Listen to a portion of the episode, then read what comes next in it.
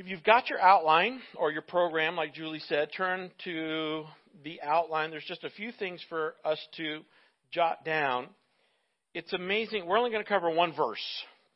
It's amazing to me, uh, one verse from our study on James, I should say. I've got more than one verse down there. Um, it's amazing to me that James could write this 2,000 years ago, and everything he's written is so applicable to us in 2020. Today we're going to talk about how to have integrity. But before we get started with this verse from James 5:12, I want us to think about a question. The question I want us to think about is what do people who know me think about Christianity? What do people who know me or who know you think about Christianity? If we were, when I was a teenager, they used to say, you may be the only Bible some people ever read. Um, what, what would people think about our faith in Christianity based on their relationship with you? If you asked a typical person, man on the street interview, what do you think about Christianity? Do you think they'd say something positive or something negative? Or are we known today for something positive or something negative? Does what we're known for, does it match what Jesus wants us to be known for? Or have we as Christians kind of gotten off course? Have we kind of blended right in with the rest of the world? That's the question I want you to, to think about. Is ask, think about the, the non believers in your company, in your HOA, in your neighborhood, in your family. If what do they think about the Christian faith based on you, them knowing you? Because the truth is, we are all either a good witness and a good testimony of the loving grace of God, or we're not. We're a bad example. We can be a stepping stone for someone to step into a relationship with their Heavenly Father through His Son Jesus, or we can be a stumbling block. We don't want people to reject Jesus Christ because of the life that we live in front of them. We, we don't want them to have the attitude of, man, if that's what it means to be a Christian, I want nothing to do with his God or their God kind of a thing. So, what do people who don't have faith, what do they think about Christianity based on who we are? Ecclesiastes 7 1. Wisest man to ever live, Solomon wrote Ecclesiastes. He also wrote Proverbs. We're going to quote a couple of those today, too. Solomon writes in Ecclesiastes 7 1 A good reputation is more valuable than the most expensive perfume. What's the most expensive perfume you can think of today? Any of you, is that on your shopping list? Do you buy perfume for your sweetheart or your wife or hopefully they're the same person? Uh, do you, do you, um, what, I mean, you go and you look at some of that, that perfume and you're like, that whole bottle, oh, it's a pretty bottle and you turn it over and it's like, whoa, whoa, sticker shock. It's like, honey, you smell fine just the way you are. I like how you smell. You know, you don't you don't need you don't need this. And some of you ladies are saying, well, he needs something, and you know, this Brut 33 isn't cutting it anymore. You know, any of y'all still wearing Brut 33? I hope not. Now, now, Aqua Velva, High Karate. You know, look, Old Spice made a comeback. They remarketed themselves. It's cool to wear Old Spice now. I don't know what happened to Brut 33. I don't know how Old Spice became cool. Um, so I, I, I had some fun. Just for fun, I decided to find out what the most expensive perfume in the world is. So I Googled it. You might want to write this down. I'll give you the website because you may need it. Most expensive perfume in the world is made in Dubai. Of course it is, right? Okay. It comes in a beautiful container, gold, diamond encrusted. $1.3 million. Would you get three liters? I mean, should last you a while. Can you imagine perfume costing $1.3 million a bottle? I broke it down for you. It's only $13,500 an ounce. Imagine an ounce. How much is it per drop? I don't know. You have to, uh, d- d- d- depends on how much you put on, I guess. I'm sure you would use it lavishly if you can afford it. You want everybody to know, smell you coming. So, now you know what you can get your friend who has everything, okay? Just add that to your list. I'm sure Amazon will have it to you here by Friday. a good reputation is more valuable than that. God wants us to work on our reputation, particularly our reputation with unbelievers who are in our family, who are in our company, who are on our block, the unbelievers who know you. So, how do we do that? What, what does God want me to do? What does He want me to be known for? God wants us to be known for our integrity, those of us who follow Christ. Integrity sums up all of the Christ like qualities that God wants us to exhibit in our lives love, joy, peace, patience, gentleness, goodness, faithfulness, meekness, self control. Those are the fruits of the Spirit in a Christian's life. God wants our lives to have all of the qualities of Christ, not just in our spiritual life, but He wants that to be in every area of our life. The word integrity comes from the word integrated. That means He wants our faith to be integrated into our into our hobbies, into our work life, into our social life, into every area of our life. As a whole, our whole life is in agreement in matching up with what Jesus would have in our lives.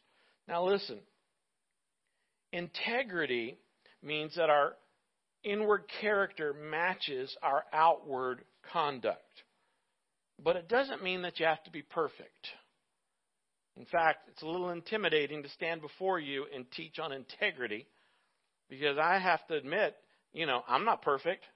I have to stand up and talk about our lives must match up with what we say it is, and mine doesn't. So I'm always wondering, you know, is there going to be a lightning bolt like flashing through here? You don't have to be perfect. I'm not perfect. You're not perfect. Turn to the person beside you and say, You know you're not perfect, right? I know some of you have been waiting all year to say that to your spouse. Just, Pastor Jerry says you're not perfect, and I agree. Um, nobody's perfect. Nobody is perfect. So integrity doesn't mean that we never mess up. Integrity doesn't mean that we never sin. If that was true, then none of us would have integrity. It doesn't mean we don't make mistakes. We do. Integrity, more than anything else, means we want our lives to be truthful, to be authentic, not to be deceitful, not to be wishy washy, but that we treat everybody the same, like Jesus did. Jesus treated people who were the bum on the street and the rich young ruler the same. He treated treated people who were religious scholars who came to him in the middle of the night, Nick at night. He treated him the same as he did the prostitute. He was a what you see is what you get. And he wants us to treat people the same way, whether it's the Queen of England or or it's the you know the the janitor in your in your company that we treat them the same. Now to live with integrity, especially in this day and age, to live with integrity, especially in American society, in our culture, takes a lot of effort because we are witnessing or we have witnessed the death of truth in our culture. We're witnessing in our society, it's everywhere. In fact, there's a lot of people that lead our institutions would challenge the whole idea of truth.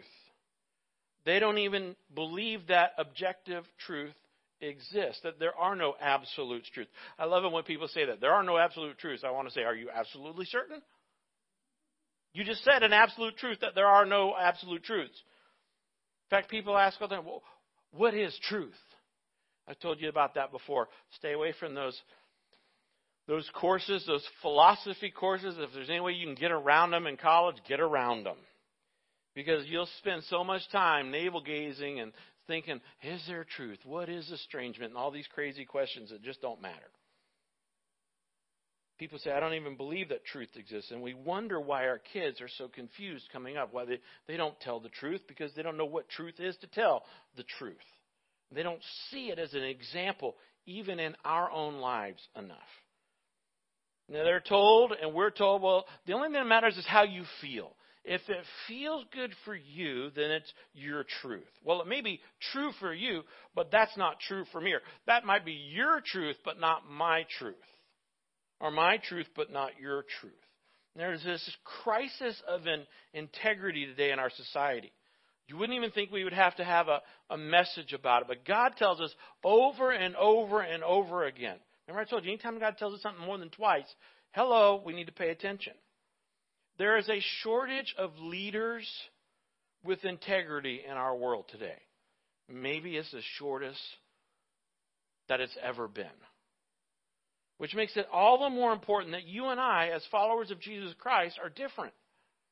That we take these simple but not easy steps so that we can be known as a person of integrity. How can I become known as a person of integrity? God wants us to live with so much integrity that the world looks at us and says, you know what? I don't necessarily believe what they believe. I'm not a part of their faith, but I can tell you this. Those Christians, they're honest. Those Christians, they tell the truth. They, when they give you their word, they follow through. They keep their promises. They do whatever they say they'll do. That's how we should be known in this society and in this culture. And that's what we need to be in today's world. For Christians to be known for integrity. You say, okay, Jerry, I want that. I want my life to represent Jesus Christ truthfully. How do I grow in that area? Well, you guys asked the greatest questions. I'm so glad you brought that up. Because I want to give you four ways where we today can leave here and decide I'm going to work on becoming a man or a woman of integrity in my family, in my company, in my neighborhood, in my city, in my world. And it really doesn't matter how much you've stumbled with this in the past. You can make a change that will change your life and the perception that people have of you and probably change your children's lives and your family's lives as well. So the first thing I want you to jot down is if I'm going to become a person of integrity, this is simple. You wouldn't think I need to say it, but let's just start with the truth. I have to be able to speak the truth plainly. Speak the truth plainly. As with no embellishments, with no exaggerations, with no flowery speech. This is where we start with the text from today. Again, I said we're only going to cover James 5, chapter 12. Let me read it to you. James says this. Now, he's already said a whole lot in the first four chapters. And then he starts with this. He says, above all, circle above all. Above all, my, my brothers and sisters, do not swear, not by heaven or by earth or by anything else. All you need to say is a simple yes or no. Otherwise, you'll be condemned. Now, let me explain because I saw several of you get nudged or elbowed. James, when he tells us not to swear, he's not talking about cussing. So relax. He's not talking about profanity or having a potty mouth in this verse. I can give you about 13 other verses, and we'll save that for another day, but you can chill out for now. No, he's not talking about vulgar uh, words or obscenities. You shouldn't use those either, but for today's message, you're okay. What he's talking about, he's making an oath referencing something else. That we don't have integrity, we don't have enough integrity in ourselves to keep our own word, so we say things like, well, we have to promise. I promise on a stack of Bibles I'm telling you the truth. Or I swear to God it's the truth. James says we should never say, I swear to God. The Bible says don't do that. It's actually taking the, the name of the Lord in vain. When we say, I swear to God, or I swear on a stack of Bibles, or I swear on my mother's grave, or whatever, he says, you don't need to do that. He says, you're, you're eroding, you're cheapening your own integrity when you add that. He says, we should be a man or a woman of our words. So our yes is just yes. And our no is just no. And everybody knows when he says yes, he's going to follow through. Or when she says no, mom's following through on that. So don't say, cross my heart, hope to die, stick a needle in my eye, however, wherever that came from. Don't use any kind of oath. You don't need it. We're followers of Jesus. Our word should be our bond. And our yes, he says, let your yes be yes, let your no be no. Speak the truth plainly. Don't embellish it. Don't, don't shade it. Don't twist it. You know, we live in a day where our leaders, especially politicians, and the media, they they spin politics. I mean, they spin everything. You can ask them a yes or no question, and five minutes later, after they've pontificated for you're saying to yourself, "What was my question again?" Because there was no yes or no there. And they're they're pros at this. It's a profession to kind of take the truth and make it into something completely different. So James, when he brings this up as the foundation for for all of inte- all integrity to speak the truth plainly, he's not the first person to say this. You know, the book of James is in the back of the Bible. It's, not, it's almost at the very end. God has not waited till the very end to say, "Oh, by the way, tell the truth." In fact, it's all the way through the Bible. It's one of the commandments, one of the ten, the God's big ten commandments. But not just James says it. Jesus, his half brother, our Savior, he mentions this in the very beginning of the Sermon on the Mount. In fact, you're just a couple pages into the New Testament, and Jesus is saying these exact same things that James has said. That's where James got it from. The Apostle Paul also says the same thing. Three different times God uses the exact same wording. Look what 2 Corinthians, don't take my word for this. 2 Corinthians 1, second half of verse 17. It says, Am I like the people of the world who say yes when they really mean no? Isn't that the truth? People say, they say yes and they really mean no. As surely as God is true, circle true, I am not that sort of person. My yes means yes. Because Jesus Christ, the Son of God, never wavers between yes and no. Now that's a powerful scripture that Jesus never wavers between yes and no. Paul says, I want to be counterculture to my culture and I want to live with integrity. The more people who don't live with integrity, that sets us apart. When nobody else has got integrity, I've got it, Paul says. I don't want to be like unbelievers. He says, and my motivation for this is because I want to be like Jesus who never wavers between yes or no. So James says, let your yes be yes, let your no be no. But Jesus said this exact same thing. Paul says, let your yes be yes, let your no be no. But Jesus said this exact same thing. Matthew chapter 5, verse 34. I want to read it to you straight from the Sermon on the Mount. He says, But I say to you, now this is Jesus talking, but I say to you, do not make vows. Do not say by heaven, because heaven is God's throne. And do not say by earth, because earth is his footstool. Do not say by Jerusalem, for Jerusalem is the city of the great king. Do not even say by my head, for you can't turn one hair white or black. Just say a simple yes, I will, or no, I won't. Anything beyond this is from the evil one. So people would say, well, I promise. And they'll say, well, he says, no, no, I promise on heaven. And then someone else would say, well, I promise on heaven and on earth. And this would say, well, I promise on heaven and on earth and on Jerusalem. It's just, you know, it's like a, a, a couple of fifth graders, you know, just arguing. No offense to the fifth graders, uh, just arguing back and forth, trying to one up each other. He says, just let your yes be yes. Just let your no be no. If you're going to be my disciple, if you're going to be a Christ follower, then you have to have integrity. So the first thing we've got to do is we've got to speak the truth plainly. Number two, write this down. I've got to share the truth completely. I share the truth completely. What do you mean by that, Jerry? Well, let me give a definition of lying. Lying is an intention, an intentional misleading by either falsifying or by concealing. We can lie to people by telling them something that's not true, and we can lie to people by leaving something that's true out of the conversation. We hold back part of the truth. You know how it is. We share half a truth because they don't ask good follow up questions. So we think, hey, I, everything I asked me, I told them the truth. Teenagers are pros at this. But see, a half truth can be a whole lie. God says if you want to have integrity, you don't play games like that. You be straightforward and you share the truth, but you share the truth completely. You share 100% of it, not just 90%. Sometimes we share 90%, but we don't want to tell them the other 10 because it's hard, it's difficult. Look what Proverbs 10:10 says. This is Solomon again. Wisest man to ever live. Someone who holds back the truth causes trouble.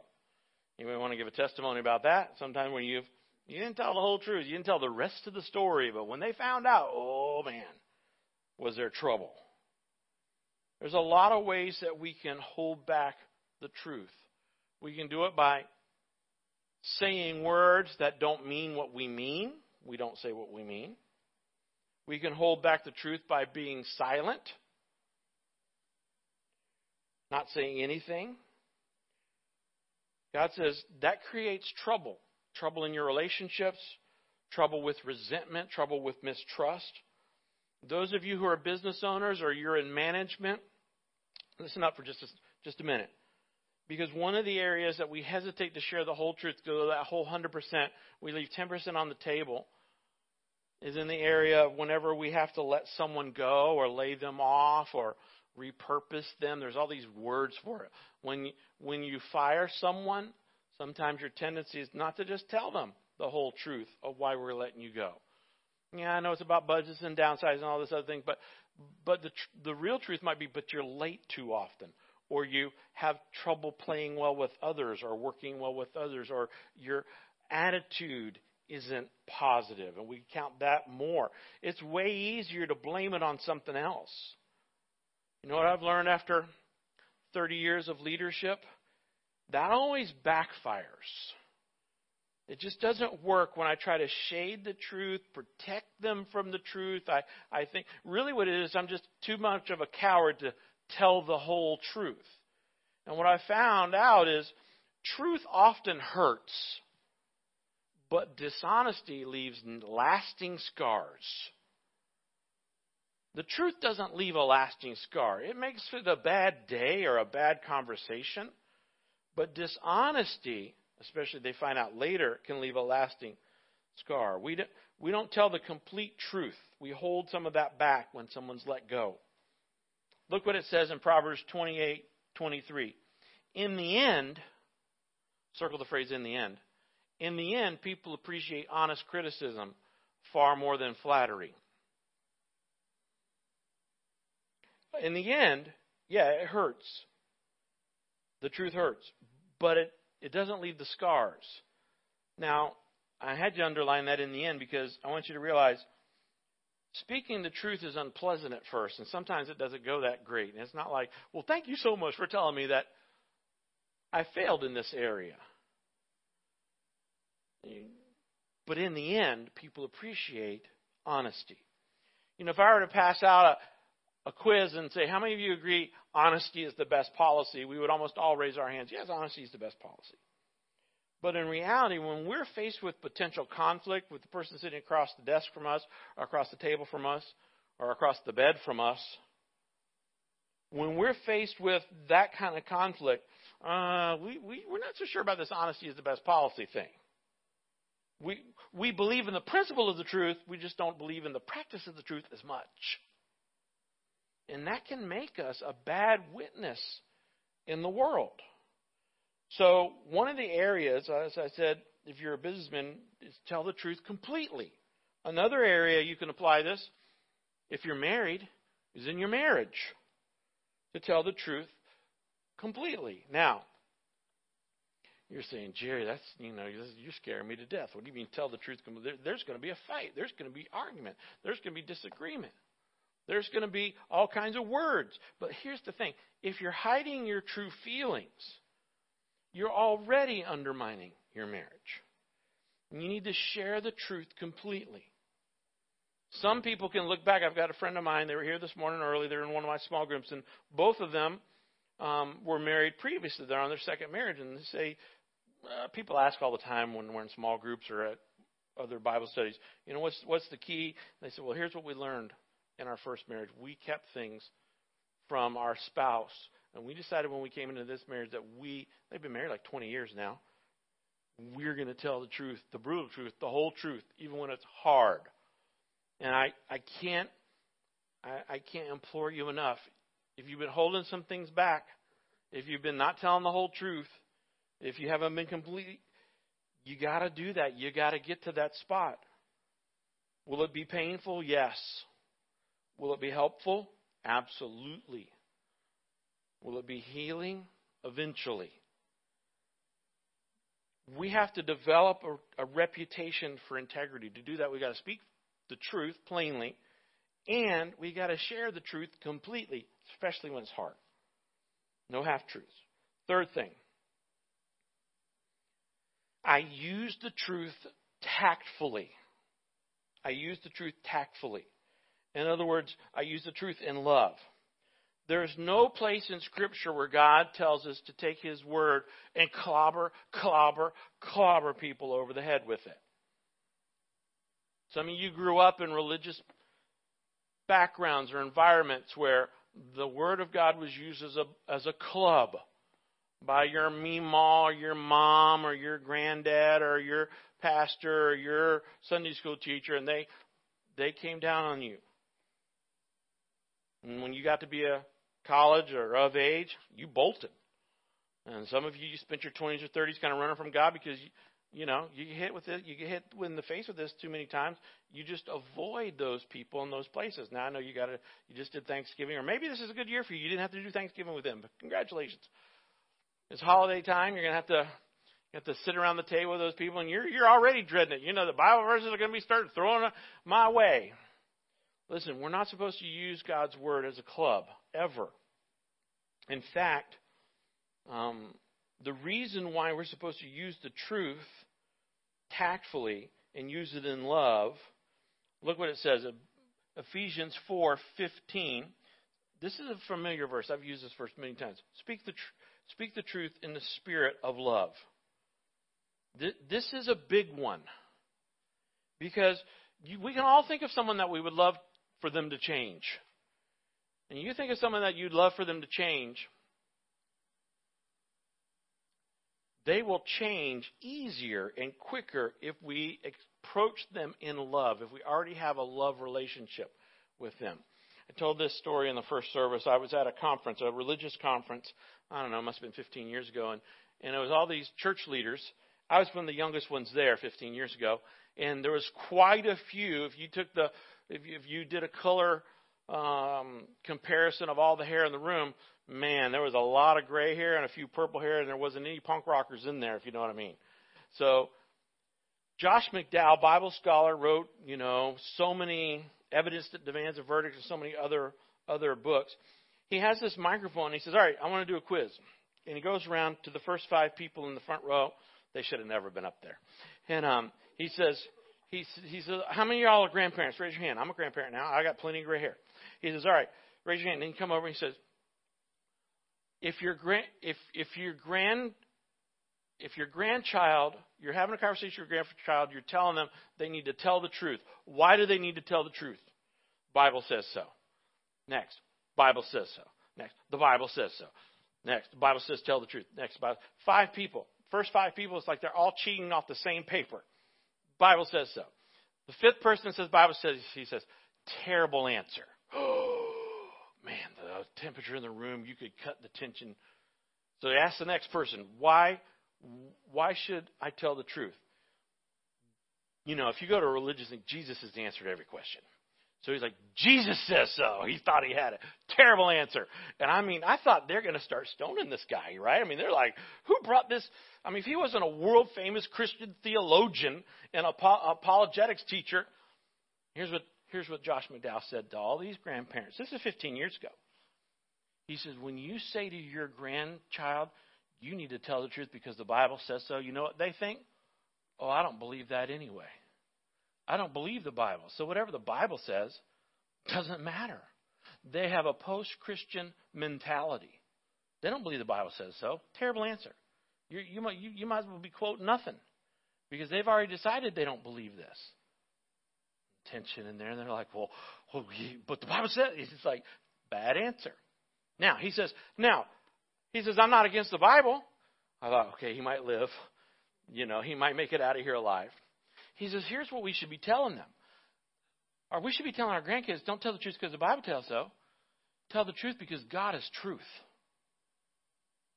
God is truth. And every time we tell the truth, we are like God, who is truth. And every time we lie, we are like the father of lies, the devil. We tell the truth to become more like God, not because the Bible says it. Yeah, does the Bible say it? Sure. But why does the Bible say so? Because God is truth. You say, well, that's just a matter of semantics. No. That's how you that's how you leave this out of your conversation with your grandkids or your kids or your brother-in-law and you bring it to the reason why. They they can say, "Well, I don't believe in God." Well, that's fine. You don't believe in God, but that's why we tell the truth. It's not because grandma says so, certainly not because God's word says so or even Jesus says so. We tell the truth because we want to be that's what Paul says. He says, I let my yes be yes and my no be no because I'm a follower of Jesus, and that's how Jesus does it. Truth without love is always seen as an attack. You can be right. You know, that, the new place to do this is on social media, right? That's where everybody argues theology. Don't you just love this? You know, you got the, the hellfire and brimstone bullhorn Christian guy quoting all these verses of all these people who aren't even, they don't even believe it. And they're arguing back and forth, and you're thinking, man, I wish you weren't even, I wish you didn't even have Christian on your profile. You're making us all look bad. If you're watching and you can put all that on Facebook for me, it's okay. We've got to love people in order to tell them the truth. That's why Jesus kept saying, nine times, by the way, nine, love your neighbor as yourself. Love the Lord your God with all your heart. Remember we talked about what, what does God tell you more than twice, three times? Oh my, we better pay attention. Five times. Oh goodness, we got to get this. Nine times. Love the Lord your God with all your heart and love your neighbor as yourself. If we don't love, if you're arguing with somebody to be right, if you're arguing with somebody to prove your point, if you're arguing with somebody, but it's the truth, but you don't do it in love, you're wasting your breath.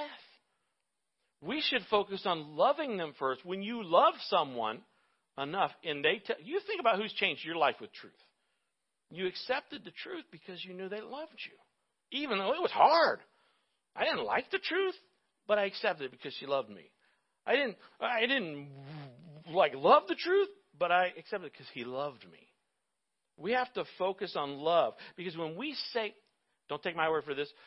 1 Corinthians 13, it's a verse I quote all the time at weddings, but it's not just for weddings. It says, If we have not love, we're a loud gong and a clanging cymbal. We're nothing without love. When we try to share truth without love, it's, it's offensive. When you share offensively, offense, offensive, off. If you share offensively, they receive it defense, defensively. Why? Because you just attacked them with the truth. And you're like, well, that's the truth. I'm click off the dust of my feet. That's some people's life verse. Dust of my feet and go my go my way. Listen, the great commandment is we got to love people, love the truth. All right, that's a whole other sermon. I could go on and on, and I probably will. Ephesians 4:29 says, "Let everything you say be good and helpful." Circle good and helpful, so that your words will be an encouragement. Circle encouragement to those who hear them. So that's how we have to look at this is how do I know?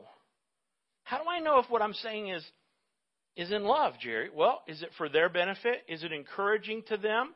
Is it and you say, Well, I don't know. I mean, it's hard. I mean, I don't want to say this hard truth. Exactly. Squeamishly come to that table and share that extra 10% of truth for their benefit. Yeah, but I'm risking the relationship. They know I love them, but I don't know. Yeah, I mean, if you're if you're the guy here who's like, let me tell them the truth, I'll tell them the truth. Please sit down. Okay, we got enough of that. You know, I, you got your club ready. I'll hit them over the head with the truth. You know, we have enough of that. We need Christians with real integrity that will really love and really share the truth in love. That means if you don't accept the truth, I still love you. I mean, and you know I love you. When the world sees that, it'll be different because nobody else has that. Are they ready to receive it? That's one of the things we have to think through. I'm ready to share the truth, but are they ready to receive it? I would submit that when they lay their head down on the pillow, that's not a good time to have them receive it. Or when they're hangry, they're hungry and angry, or they're in traffic. I'm just giving you examples from my life this week, okay?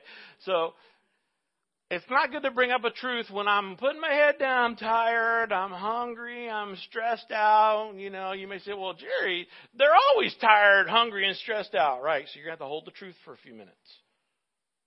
And you have to wait for that time. Maybe it's a long drive. Maybe it's a vacation. Maybe you have time to process it. You know, bringing up like, like, honey, I've been meaning to tell you this. And that sermon really spoke to me. So, so let me just tell you the truth here. And you know, the buses, the phones ringing, the dogs barking, the buses honking, and the kids trying to get out the door. Bad time. Proverbs twelve fourteen says, "Thoughtless words can wound as deeply as any sword, but wisely spoken words can heal." I can't tell you how many times thoughtless words have come out of my mouth and wounded the very people that are the closest to me. Luckily, there's that other side of the verse that says, But wisely spoken words can heal. All right, last one. Oh, nope, I forgot this fill in. Tact. The solution to my conflict, if you're in conflict with anybody, is tact. We have a choice whether we're going to hurt or heal. A choice to make a point or make an enemy. We have to ask ourselves. I've talked about all that. Proverbs 16:23 intelligent people think before they speak. Boy, that should be our life verse. Some of us need to hear that verse. God, you should put that in more than once. Oh, he did. Intelligent people think before they speak. And lastly, Ecclesiastes there's a right time and a right way to do everything. I've already talked to you about that. All right. Number four, I live the truth consistently. Oh my goodness, we all need this one, don't we? I got to live the truth consistently. Oh my goodness, our whole nation needs this. How different would the world look at Christianity if we all lived our lives consistently truthful. I'm not talking about 80%. Man, I keep the I tell the truth 80% of the time, Jerry. I mean, that's like a isn't that a, a C or B? You know, average. It's sort of like faithfulness. How how much faithfulness do you expect of your spouse in your marriage? 90%? 95%? That's an A. You say to your spouse, you know, honey, I'm going to be faithful to you all the time except one day a month. You know how long you've been married? Not very long. Because un, I'm only going to be unfaithful one day a month. Only one on one thirtieth. No, because un, unfaithful one day a month is unfaithful. You can't make it up for the other 29 days. We have to be consistently truthful. The amplified version of Ephesians 4:15 says, "Let our lives lovingly express the truth in all things, speaking truly, dealing truly, living truly. This is that idea of integrity in all areas. My life lives out my faith truthfully in every in every area of my life. You see, the Bible says in Proverbs 11:3 that we only hurt ourselves when we don't live with integrity. It says people who can't be trusted are destroyed by their own dishonesty we hurt ourselves when we're dishonest. Integrity is a requirement of leadership. In Scripture, in order for you to be a leader, in order for someone to be a, a leader, they had to they had to have integrity. Because leadership is based on trust, and we won't trust you as a leader if you tell lies to us. So in order for me to to be your pastor and have and lead our church, I have to be honest. In order for me to lead my family, in order for you to lead your family and have trust, you have to be honest. You have to tell the truth. You have to have integrity. People must trust their leader. In order to lead your company, you have to tell the truth. If you're a business owner and you teach all your people to lie to your clients, in other words, hey, we're just not going to tell them the truth about that, we're going to lie to our clients, nobody in that company trusts you. Because you teach them to lie. Lying's okay. They won't trust you. You teach your kids to lie. Oh, it's okay to cheat on your test. It's okay to lie in your taxes. It's okay to, you know, steal the cable TV, whatever. Your kids aren't going to trust you. Why? Because dad's a liar. Oh, only three, only seven, only 12% of the time. The way we get earned trust is we prove we're trustworthy. The way we prove we're trustworthy is we start today by telling the truth, by telling the truth completely, by telling the truth in love and by living the truth from this day forward. And you can start to repair maybe some mistakes that you've made with your kids or you've made with your spouse or you've made with your employees or you made with your boss. All of us can do this. Now, real quick, I just want to tell you King David was a great example for most of his life. Psalm 78 72 says David shepherded the people with integrity of heart, circle integrity of heart, and with skillful hands he led them. This verse tells the two reasons David was a great effective leader character and competence. We need both. Character and competence. Absolutely needed in leadership. Because one without the other is a disaster. You can be a good person, but an incompetent leader. Oh, he's really nice, but he led us over the cliff. We're all dead. You know, we like him, but we're not going to follow him over that cliff. On the other hand, you can have really great leadership gifts, but if you lie all the time, not going to trust you, not going to follow you. So it says that David had both. He shepherded them, that means he cared for them. The word there is actually pastor. He pastored them with integrity of heart, that's character, and he led them with skillful hands, that's competence. Listen, you want to know what to pray for me as your pastor? Pray for those two things for me. That's what I would like to have, those two qualities in my life. As I lead our church through this pandemic and whatever in the future, I want to lead with integrity of heart and with skillful hands. Let's pray. Ask God in all of our lives to help us to do this. Heavenly Father, I want to thank you for your word that it, it just it convicts us in the areas that we need to improve. I want to thank you that your word it challenges our motives. Or we don't we don't want to be a bad reputation for your family, the family of God. We don't want our name to bring shame to your name. And we don't want people to reject you because they reject us. So help us to live with integrity. And why don't you pray where you're at? If you're in your home or you're here, just think these words and say, God, help me. Help me, Lord, to speak the truth plainly. Help me to let my yes be yes and my no be no. To not swear on a stack of Bibles or swear to God or anything else, but let my character be enough that my word is my bond. Make me to be known for that in the future. And say, Lord, help me to share the truth completely, to not do half truths, to have the courage to do the hard part of going the extra 10%. Realizing, yeah, it might be painful. But what's more painful is the scars that deception leaves. Help me to speak the truth in love. Help me to share not only completely, but to use the truth tactfully. Forgive me for the times that I have clubbed people with Bible verses, that I haven't been loving. I've been too interested in being right.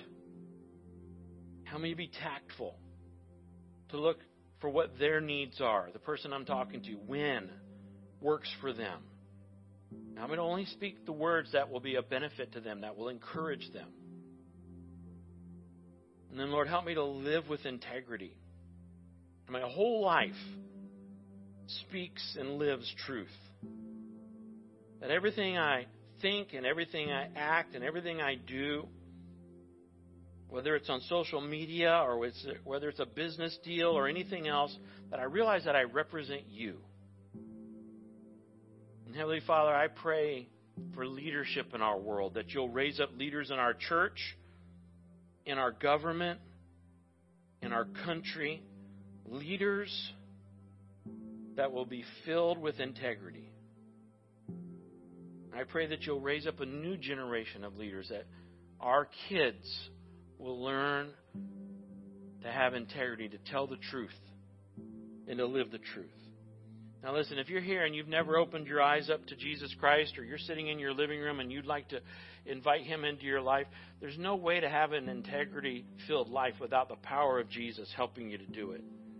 So, why don't you just pray right where you're at? Say, Jesus Christ, I don't understand it all, but I want to become a person of integrity, and I can't do it on my own without you.